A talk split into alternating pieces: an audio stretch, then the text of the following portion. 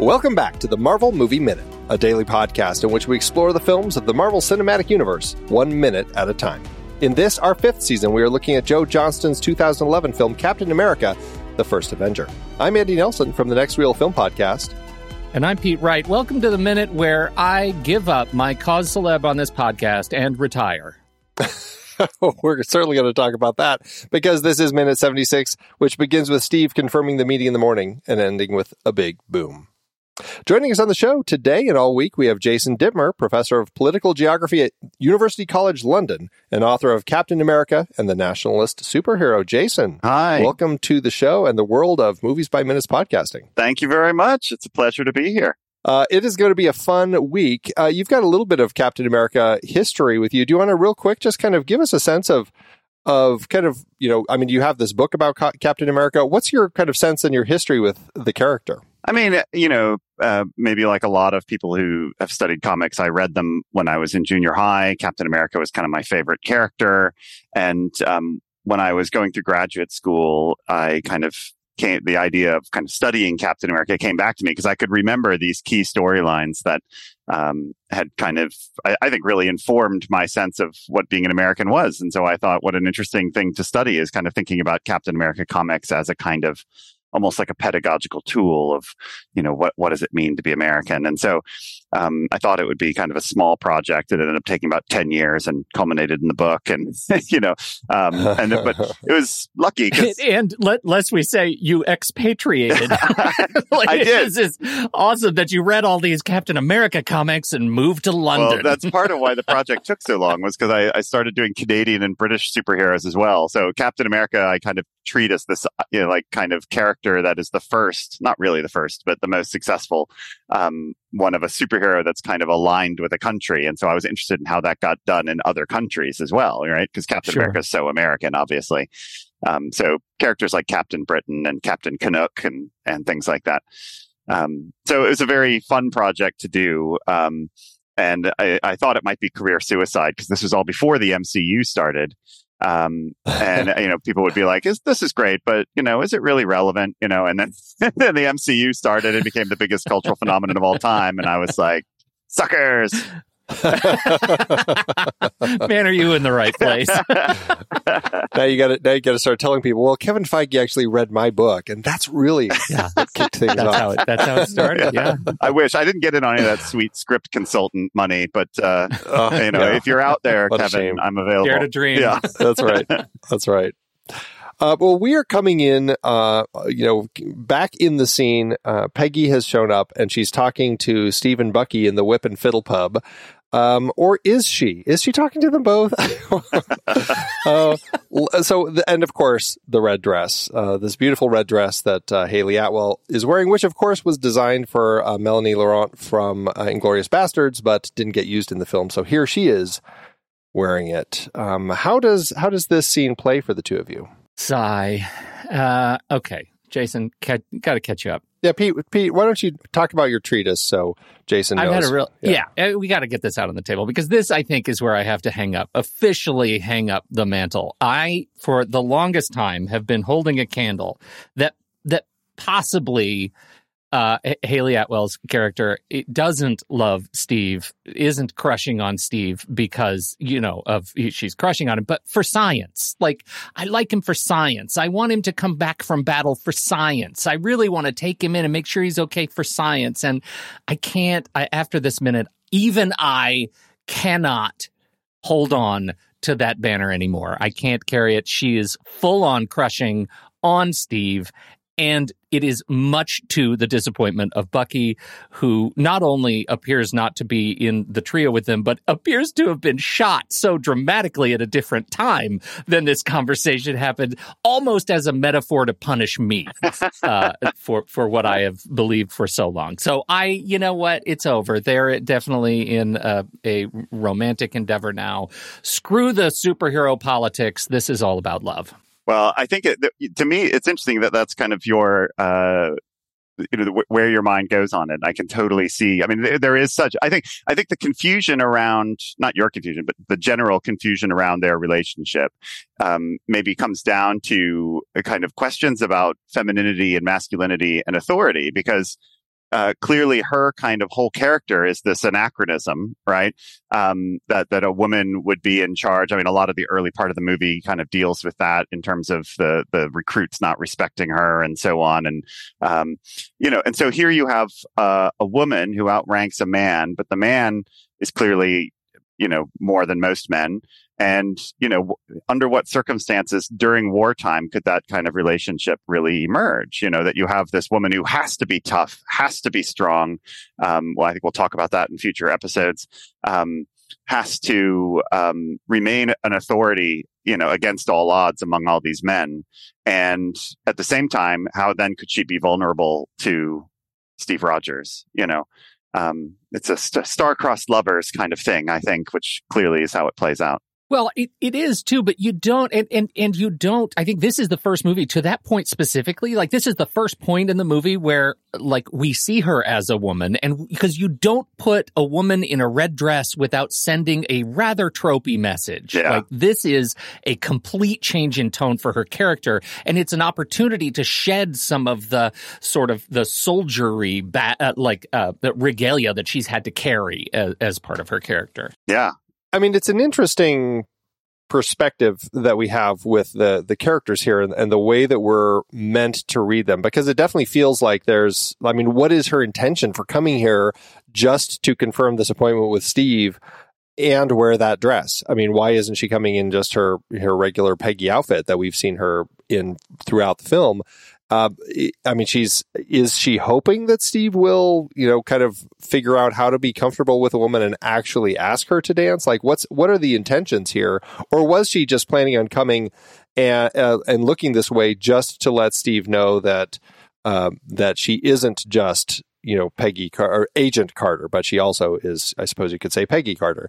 Uh, it, it's an interesting perspective that she has there, and and and part of it also, I think, goes to and I think Pete, this goes to you know a lot of the issues that you know that you were bringing up is that this really wasn't there. I mean, they kind of try to get this set up in that car ride when they're having the conversation.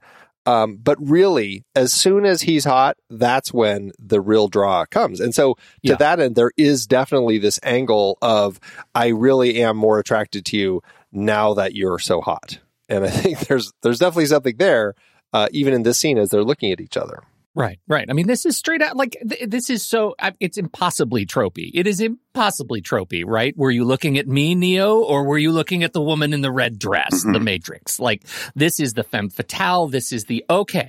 We have a soldier. We have a character we've only known as this kind of person, and also this is a sexual person, and that's what the red dress is is symbolizing here. And you, both audience and protagonist character, Steve, need to now see her that way and it, it's a it's a utility player right here, the red dress. Yeah, I mean, you have to ask, like, why does she even have that dress at all? Like in, in, the, in the field, like, yeah, right? you you pack that for the war. I mean, um, you know, yeah. it, the whole thing feels rather, you know, surprised. She's probably got a footlocker somewhere, and somehow that's taking right. up like a quarter of the space, along with the the heels and everything. I mean, um, yeah, it does seem a bit unlikely, but you know, I guess in a in a movie with uh, super soldier serum and you know vibranium shield and things like that uh, a red dress that folds up into a pocket or something is is not impossible. Right.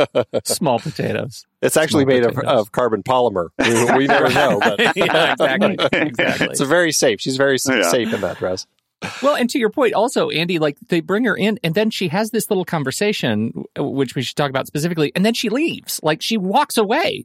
Like she's not here to show off for anybody else but Steve. That's my read on it. Like we're finally here, uh, and I'm done podcasting. I lost. It. I'm glad well, you're on I mean, board. yeah, it's interesting though because uh, in this bar full of men, and they're, I mean, they're all getting drunk, they're all singing pub songs, they're having a grand old time, and this beautiful woman walks in, and nobody other than Bucky really asks her to dance. Like you'd think in a situation like this, like, I mean, you know, people, I, I, think when they're looser and they're drinking and stuff, I think more people would have said something to her. It is interesting that it's almost like everybody knows that this is Agent Carter and you don't mess with, with Agent Carter. Like there, I, it, it plays in such an, a strange way where it's like, I'm only here to talk to Steve and I'm not going to acknowledge anybody else in this whole situation. Forget the, that I'm in a red dress. It's it like it's it's kind of odd how it ends up playing, really. I mean, not to be a one trick pony in my argument, but I think, you, you know, if you kind of view that through the lens of rank, you get something kind of interesting, right? That she may come, come in like a femme fatale, but these guys have been kind of trained to, you know, not think of her in that way or, or to respect her and so on. Maybe if they didn't think that at the beginning of the movie, by now they do, you know, and Steve is this guy who, um, you know, he he didn't get promoted to captain the normal way, right? He's you know, he's not private America or something like that. You know, he's the only one with a sufficient rank in a way, uh, either literally or kind of figuratively in terms of the you know, a kind of hierarchy of masculinities to um to really be able to engage with her. But of course he doesn't actually have the kind of social capability of doing it, uh, which is is probably the the travesty of the scene or the tragedy, excuse me. Yeah, and I think that's the big thing because I, I feel like this is a sense of us returning to uh, the puny Steve, the one who doesn't know how to, you know, uh, kind of have a conversation with a woman yet. The the one who is in the car who just who acknowledged like I just don't really know what to say. And this is that guy. He's never had that opportunity. I mean, he may have turned into Captain America, but then he went on to the USO show tour. Now, according to uh, you know She Hulk, something much later, um, in this whole franchise, uh, potentially there was a time in, during the USO tour where he did lose his virginity, and that's kind of, I mean, uh, who knows if what Bruce tell, uh, told his cousin is is true, but that is out there. So potentially he has. I mean, he was spending an awful lot of time. I mean, he was with all of those USO dancers and everybody for months. But still, and maybe it's just because it's more of a relationship sort of thing that kind of that connection you have with somebody that you're actually more interested in that kind of you know keeps him kind of completely locked up here. Uh, you know it's it's interesting how he is so quiet. Uh, he doesn't seem nervous though. It's not like he's stammering or, or anything. It's just he's he's staring uh, very stoically at her yeah, yeah, yeah. I think that's really a, that's a good note because the way Evans plays this, I mean, performatively, there's swagger in in his in the way he moves, in the way he pats Bucky on the shoulder and says maybe she's got a friend. Like there is he he has a sense of confidence in this conversation, but subtlety that he didn't have, an, an awareness that he didn't have in any of those earlier scenes. I mean, I think in the um, at the risk of sounding like I'm plugging my book, I have a footnote in there because I actually did the math on in the comics when he lost his virginity, and by by my math, uh, he was 42. should, we, should we let that hang for a minute? You did math on when Captain America lost his virginity. Can I just? Well, I feel like if there isn't a lock for a title yet, that's going to be the one for this episode.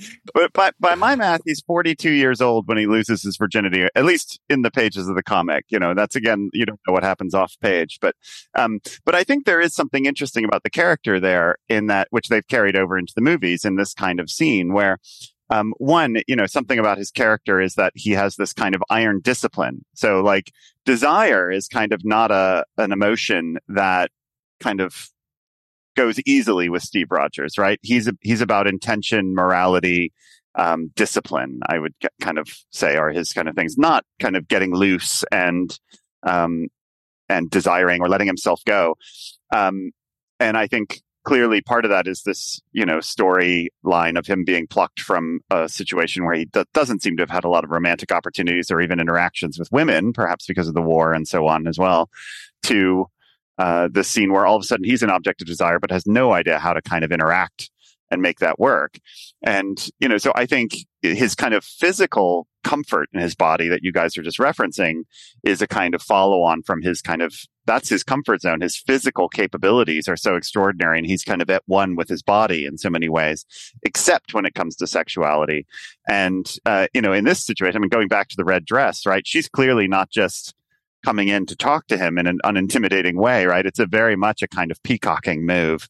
Yeah. Mm-hmm. You know, she's come in and all the jaws are on the ground and he's definitely not ready for that right? I mean he's you know he's not going to be confident in that situation. He's never probably been in that situation before so. Well he's probably been in the situation before perhaps like the exact situation but and this is where it plays interesting with this being this threesome it was likely Bucky and the woman who were all eyes for each other. And the woman was completely, I mean, as Bucky says, like the woman would have completely been ignoring Steve, paying complete attention to Bucky.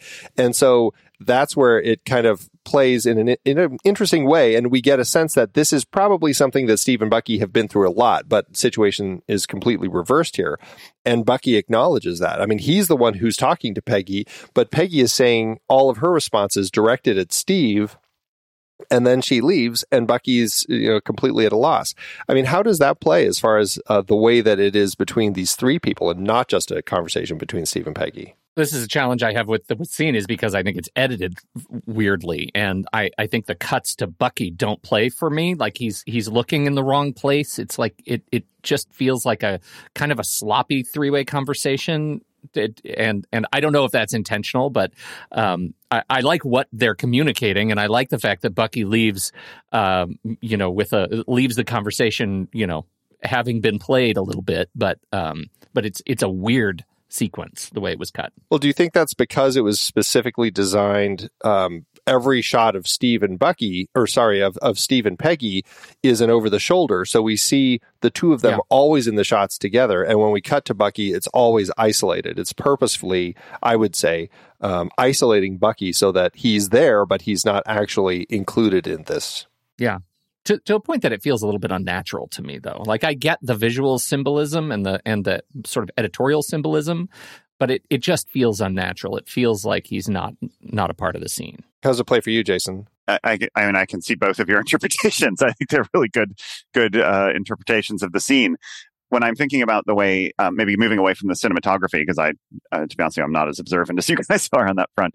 But I think um, when I think about Bucky being that, that bit about kind of Steve replacing Bucky as the kind of object of desire, you know, and part of that is obviously how he looks and the transformation, but I think it's also, uh, you know, maybe it's about power. And Bucky is in those opening scenes when he like saves um, Steve from the bully and that kind of thing. You know, he's powerful, you know, and now it's Steve who's powerful and on a level that kind of is so visible to other people, and especially women, um, probably not just women, uh, which is something the, the, movie doesn't really engage with. Um, yeah. We're not allowed to do that. Yeah, no, only vaguely reference it in the future Captain yeah. America movie. Um, but yeah, I think I, it, to me, it's it's kind of a, it's also about celebrity and power, perhaps in a way that it's not. just I mean, he's obviously good looking. I mean, that's you know not uh, I think in doubt, but I think you know there's something about him as a kind of focal point of everything that draws in attention. Well, and it's sort of we're checking boxes to that end, right? Like, and this is all still pretty new to Bucky, right? Like he's just discovered, he's just been rescued pretty recently, mm-hmm. and he's mm-hmm. just discovered that his buddy has changed pretty dramatically. And so we're checking the boxes. Okay, he's a captain, maybe a fake captain, but he's a captain. He's also incredibly handsome, and now this is another box. He's also a, a sexual target and um, and a hero of men, and so it's hard. And, you know, I mean, famous. His picture is on the wall right behind them as they're having this conversation. Like it is awesome. a totally different Steve that Bucky is dealing with now. And so it's interesting, like the way that it all plays. And after after Peggy leaves and they've confirmed this appointment for the morning, this reaction from Bucky about being invisible I mean, it. I, I think that there's something to that, and but it's also interesting because it's I think there's a perspective there. And I know Steve and Bucky are always like, you know, throwing digs at each other and stuff like that. But there is this sense that, um, like, what is it really saying about uh, the friendship between Bucky and Steve and kind of how Bucky viewed Steve all of these years when he was just this little guy. Like he was the guy that he could kind of count on to like, you know, come as the as the second date if there were two women or something like that. But it it seems like there's this sense of Bucky like uh, you know, I don't know. I guess it's interesting, like how he perhaps maybe viewed their friendship all of those years before the change. Well, I think the nuance of Sebastian Stan's performance is exactly that. Like as Steve uh, and Chris Evans, you know, plays this with swagger, I get the feeling that Stan is really playing this authentically, not like, oh, I'm just casually accepting that my friend has changed, but oh my God, I've lost something in myself and I don't know how to rationalize that. I mean, it's interesting. They, you know, in a way, there's a whole other kind of interesting storyline that it's that is kind of prominent through its absence, which is that like their friendship carries on completely unimpeded despite these radical changes. I mean, you know, you have Sebastian Stan kind of or, or Bucky kind of you know, accommodating, but he's kind of doing it in a jocular fashion. They go out together afterwards, the two of them. It's, it's never like an issue, even though in a lot of friendships, those kind of power dynamics are, you know, you upend them at your own peril, right? And the friendship fragments when, uh, you know, one one friend gets rich or something, you know, and the other one remains remains poor. You know, those kinds of things can ruin friendships. But this is like the most radical asymmetry you could get, and yet it's still um, you know, they, they carry on. I mean, I suppose it's a testament to their friendship, but it also perhaps seems a little unrealistic, you know? Well, and that's, that's an interesting point because that, uh, as their, as things shift in the stories in future films, like their friendship is really going to be tested. And it is interesting how, how much uh, the core of their friendship must have, uh, like the strength of it must have been incredible for them to really work through everything that they had to in all the following stories and everything that changes. So, um, so that I mean, it's interesting, and and I suppose that um, yeah, I, I guess we just really need to buy into the fact that whatever that core friendship was, that was the two of them, and Bucky being the guy who would save Steve from bullies, and Steve being the guy who would be the extra man coming on dates and stuff like that. That core friendship of theirs uh, could last anything. I mean, it's it's interesting the way that it plays. All right. Any last uh, thoughts on the scene here um, while we're in our pub? I think we need to talk about the blue goo, blue goo pee. Uh, oh, you know, before we do though, I did want to say we do have a shift in our pub uh, music. Um, it goes from um, the music we had before to "Sweet Betsy" from Pike, and that uh, it we don't get into the lyrics; we just kind of get the musical shift, and the scene changes. So that's uh, the last piece of music we have there in the pub as we shift to uh, the uh, Stark's lab over back in the Allied headquarters. And uh, yeah, it's time to do some testing of a pellet. Uh, so Steve had stolen this cartridge um, when he was at the factory, and here we are with Howard Stark pulling a glowing pellet out to do some studies on it. Um, thoughts on this scene? I'm worried about it because I never interpreted the blue stuff as a pellet, as pelletized. I feel like we could do an entire hour of of this of of how they're interpreting that. This, so this cartridge is full of little pellets of little peas like this. When he picks one up, I mean it's it's hard to tell, and we didn't really talk about the specific look of it back in the factory, but it kind of looks like something that's full of little glowing paintballs is kind of what it looked like. So it, I don't know, it had that sense back then that that's kind of what it was or how it was. It just, we'd never seen it put together this way, I suppose. Hmm. Yeah. Jason, what do you think of the way that the, the Tesseract energy is being used here? I mean, I think one delves too deeply into these into the science of these things at your own peril. You know, you do you do know what show you're on, right? okay, I'm sorry, sorry. Uh, I, I, thought this was the Marvel half hour. I'm sorry. Um, yeah, I mean, um, you know, the, there's so many questions I think you could say about how yeah. you know the power of the tesseract gets divvied up and dispersed to a whole bunch of foot soldiers and um, somehow maintains intact. And eh, you know, I mean, there's there's a lot going on there. Well, I you know, I just I just feel like it's it, in so many of the places where its power is exerted in a sequence, it is exerted through like a, and and determined through like a beam or an energy wave or something that that just sort of absorbs and distributes you know, power and bodies. And so to see it as a pellet was a bit of context shock for me. Like I just had never quite interpreted that their weapons are shooting pellets that do kind of this magical thing that it's doing. And because the MCU is so big on beams, I always looked at this more as like an energy battery than something holding these this pelletized tesseract, tesseract energy. So that's that's a thing that it just stops me, and that's that's always a question that we come to with these movies: is what when does the magical science stop us from actually driving along with the movie? And this is one of those sequences where I stop. How can you, with all the stuff that they've been doing that we've seen with the tesseract so far, how can these production design choices, you know, uh, stop me and make me think about it?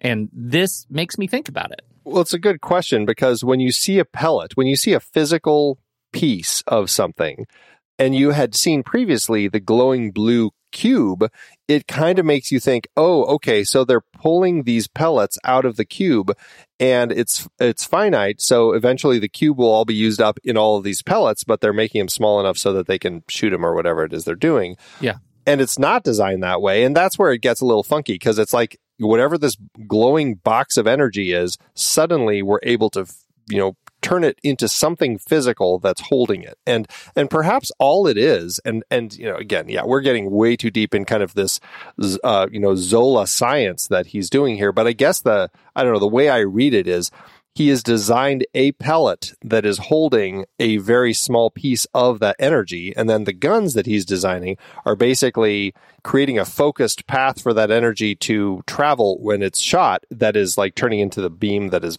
you know disintegrating people or blowing buildings up right right if i could do a super dork deep dive on this the, in the in the comics and try and redeem myself from my uh, earlier comment about uh, sorry i didn't mean to seem like a normie um, but the um, in the comics um, the the tesseract is called the cosmic cube and it's a kind of yes. device that can remake reality according to whoever's holding it. You know, so it's a it's really a vastly different kind of MacGuffin uh, than what we have here. And I think in the Marvel Cinematic Universe, you do see a kind of broad obsession with energy, right? That energy is a kind of you know whether it's the um, you know Tony Stark's heart stuff or um, you know everything is in in a way about being able to, and, and this is, I think, the case of the Tesseract, that it, the idea is that it's a portal to some sort of other dimension that is full of energy. And so, you know, how do you take something like that, that's so powerful, so uh, entirely world changing and put it into a World War II context where you can have a World War II movie around it, right? You have to kind of turn it into something that's a bit more, you know, mid 20th century, uh, or else the whole war is over in two minutes when, you know, the Red Skull decides he's now king of the world and he's just going to make the whole world, you know, a monarchy or whatever. Um, so, you know, I think you're right that in a way there's a retrofitting of a kind of uh, energy device to, you know, and we might think of it as a kind of proto nuclear power kind of a thing. Like if you could imagine nuclear bullets, right? Um, or right. nuclear, you know, blasters or whatever. Um, that it's really about having some sort of delivery device for this infinite energy. Yeah, I think that's a really good point, and I think this is this gets to you know the challenges that the the that they had just designing this universe, and in this case, to give Stark something to hold and blow up, right? And it has to be small enough that it's not. Uh, that that we don't question the credulity of the size of the explosion, uh, but big enough to demonstrate its power and and sort of uh, technological authority and um, wow factor. And I, I think in that regard it works. It's just picking up Tesseract energy with tweezers. that's that's a, that's a part. That's that's all. I'll I'll stop perseverating on it. Should be barbecue tongs or something at least. it should more. definitely be tongs, and he needs to be wearing mitts of some sort. Yeah, yeah. Well, I, right. to that end, I, I was doing some digging on these this this whole idea of mechanical arms that scientists use to handle dangerous objects. I was trying to kind of do some digging into that and kind of the robotic arms that that they would use what's interesting, and this film is going to do that. We're going to be talking about this a couple times, um, you know, right in this kind of section of the film. Howard Stark is using something that isn't invented until 1958. Uh, General Motors created something called the Unimate uh, that they used to assist with automotive building. Interestingly, it kind of looked like Dummy back in Iron Man. Um, it's so it's a little different, but that is kind of what led to what scientists would use like this, where you have the kind of the handles on the outside of a of a case, and then the arms on the inside of the case that they would use to like handle radioactive materials, things like that. Uh, and so, yeah, I mean, we talked about how they were trying to amp up the science and you know make it a little 10% more than what had been around at the time i mean i suppose if you're jumping to 1958 i suppose you could say that's you know 10% more you know howard's using something like this and so to that end i mean it's kind of i like that we're seeing him using something like this and i think that's kind of a cool uh, a cool thing that we have so i mean at least there's at least there's that I mean, I, I think the the whole frame of the movie is one of kind of a retro futurism, you know, which is absolutely kind of you're going back to a time when scientific progress wasn't something that terrified us, you know, that you can dream of a world of flying cars and everything's kind of gleaming and modern and, and not kind of run down and ratty like we now kind of see the, the modern world to be. Um, you know, you're not alienated by technology. You're, you know, uh, surmounting life itself through through technology and you could think of that as steve's super soldier serum which you know several decades later we would call steroids um, and, and yeah, not right. not view so positively, right? Um, right. So I, I, think yeah, there's a there's interesting. I mean, I guess we're still waiting on General Motors to come up with the flying cars. Um, hopefully, still that's, waiting. Hopefully, that's in the in the future here. Fingers crossed. Uh, what do you both think of? Uh, we've got this little moment where Howard kind of throws a, um, a little dig at uh, Steve Rogers about, oh, I can't imagine. You know, he says alpha and beta rays are neutral, though I doubt Rogers picked up on that. Um, uh, that he says to his uh, engineer assistant. How does that play for you? Like, why why is Howard kind of saying that as far as you know what he's thinking about Steve, or how do you read that? I don't know what's with it. What's with it? Is he? Do we get that he's feeling somehow uh, inferior to Steve at this point? They haven't quite figured out their relationship. Well, that's what I'm wondering. It it, it plays like that, like he's saying something because he has to say, I, "I still do have things about me that are better than Steve." Yeah, right. I'm still useful here. Yeah, I mean uh, that's the kind of classic. Um, I mean, I, in some ways, we're foreshadowing a discussion for future episode, so I'll try and veer away from that. Um, but right. you know, the, the differentiation between the brain and the body is something that runs through the superhero genre so thoroughly. I mean, you know, historically, like at the very beginning, all the heroes are muscle bound you know, physical feats are their thing and villains are the smart ones, right? They're Lex Luthor and, and those kinds of characters, right? And they're, they're setting elaborate traps and then the superhero smashes through it, you know? Um, so the whole thing is a kind of fantasy of the body over the brain. And, um, you know, we could see obviously things get more complex over time and, you know, Lord knows you know, the, the number of superheroes with PhDs is uh, rather far out of whack with with the rest of what society looks like but um, uh, you know, so it gets more complex. But I think that tension between the the sex symbol, the body, the attractiveness, you know, and then the guy who's actually toiling away doing all this work that's doing saving the war um, is is perhaps a natural one. That's interesting, and it'll be interesting to kind of discuss this further uh, when we have more interaction between Howard and Steve to see, you know, how is that playing? Like, is there is there more of a feel of a threat between the two of them. So I, I look forward to kind of continuing this conversation. Um, interestingly, in the script, he also calls out uh, when he's talking about what what rays are neutral. He brings up gamma rays are also neutral, and I thought that was an interesting thing to have had there that they obviously cut. But uh, again, they love throwing gamma rays into stuff and always trying to find those connections to uh, to the Hulk side of the stories. Yeah. Um, all right, so then he touches this wire uh, to the pellet, uh, and everything blows up. This goes back to just the fact that you know how are they using this thing? Why is it that he touches the wire to the pellet and it blows it up? Why is it not even picking it up with the with the you know mechanical arms that causes it to blow up? Like, what does it take to like what is this special about this wire that that causes the explosion? I know I'm again asking questions that none of us have answers to when it comes to the science held by Tesseract weaponry, but I always question this. I, yeah, I mean, I wonder if it's just like it's supposed to be. Oh, some sort of circuit was completed. We can rationalize what that looks like, and so it must like it's just an easy, you know, an easy way to to keep us into the the impending accident and doom. Like it's just a thing that, uh, you know, to my earlier point, we we maybe don't have to stop and think about and rationalize. How did that work? We just know that something was completed, and this is why you turn off the power before you work on your electricity. I mean, I know I'm taking that lesson away from this. You know, don't touch a, a wire to any, you know, alien technology. I feel safer for having seen the movie. Yes, it's, see, yeah, it's teaching exactly lessons. What this is teaching lessons. That's right. Mm-hmm. That's right. Uh, Kevin Millington plays Stark's engineer here. He's the one by his side helping him out. Uh, I'm going to do the IMDb game for him. Oh my I'm just God. gonna I'm just gonna tell you what they are. I know you are oh. not a uh, somebody who studies Kevin Millington and his work. Uh, so I figured I'll just tell you the four films. You say that accusationally. Are you someone who follows Kevin Wilmington? I have to tell you, he's my cousin.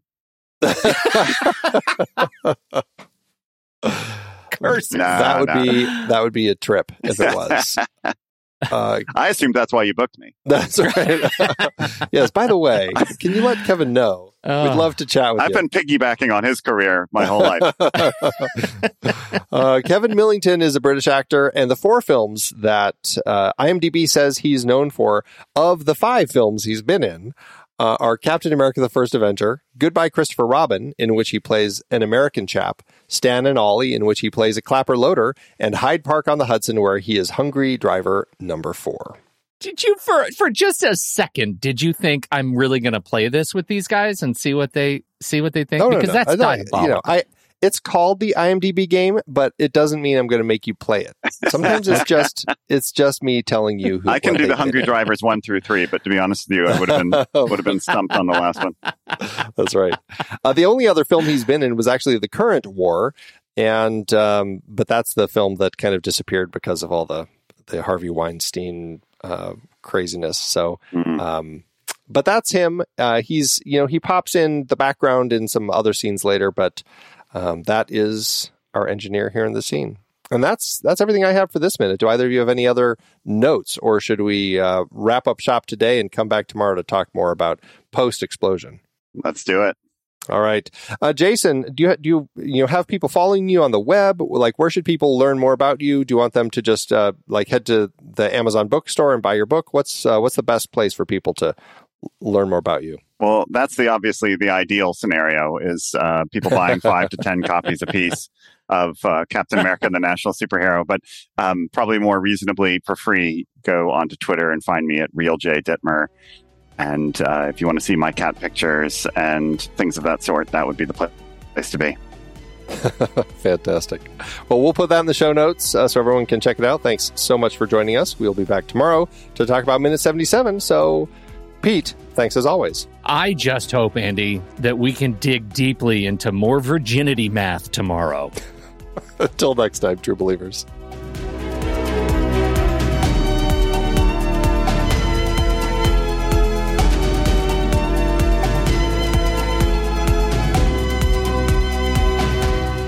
Marvel Movie Minute is a production of True Story FM. Engineering by Andy Nelson. This season's music is Spread the News by Anthony Vega, and this season's show art is by Winston Yabo. Find the show at truestory.fm, and if your podcast app allows ratings and reviews, consider doing that for this show.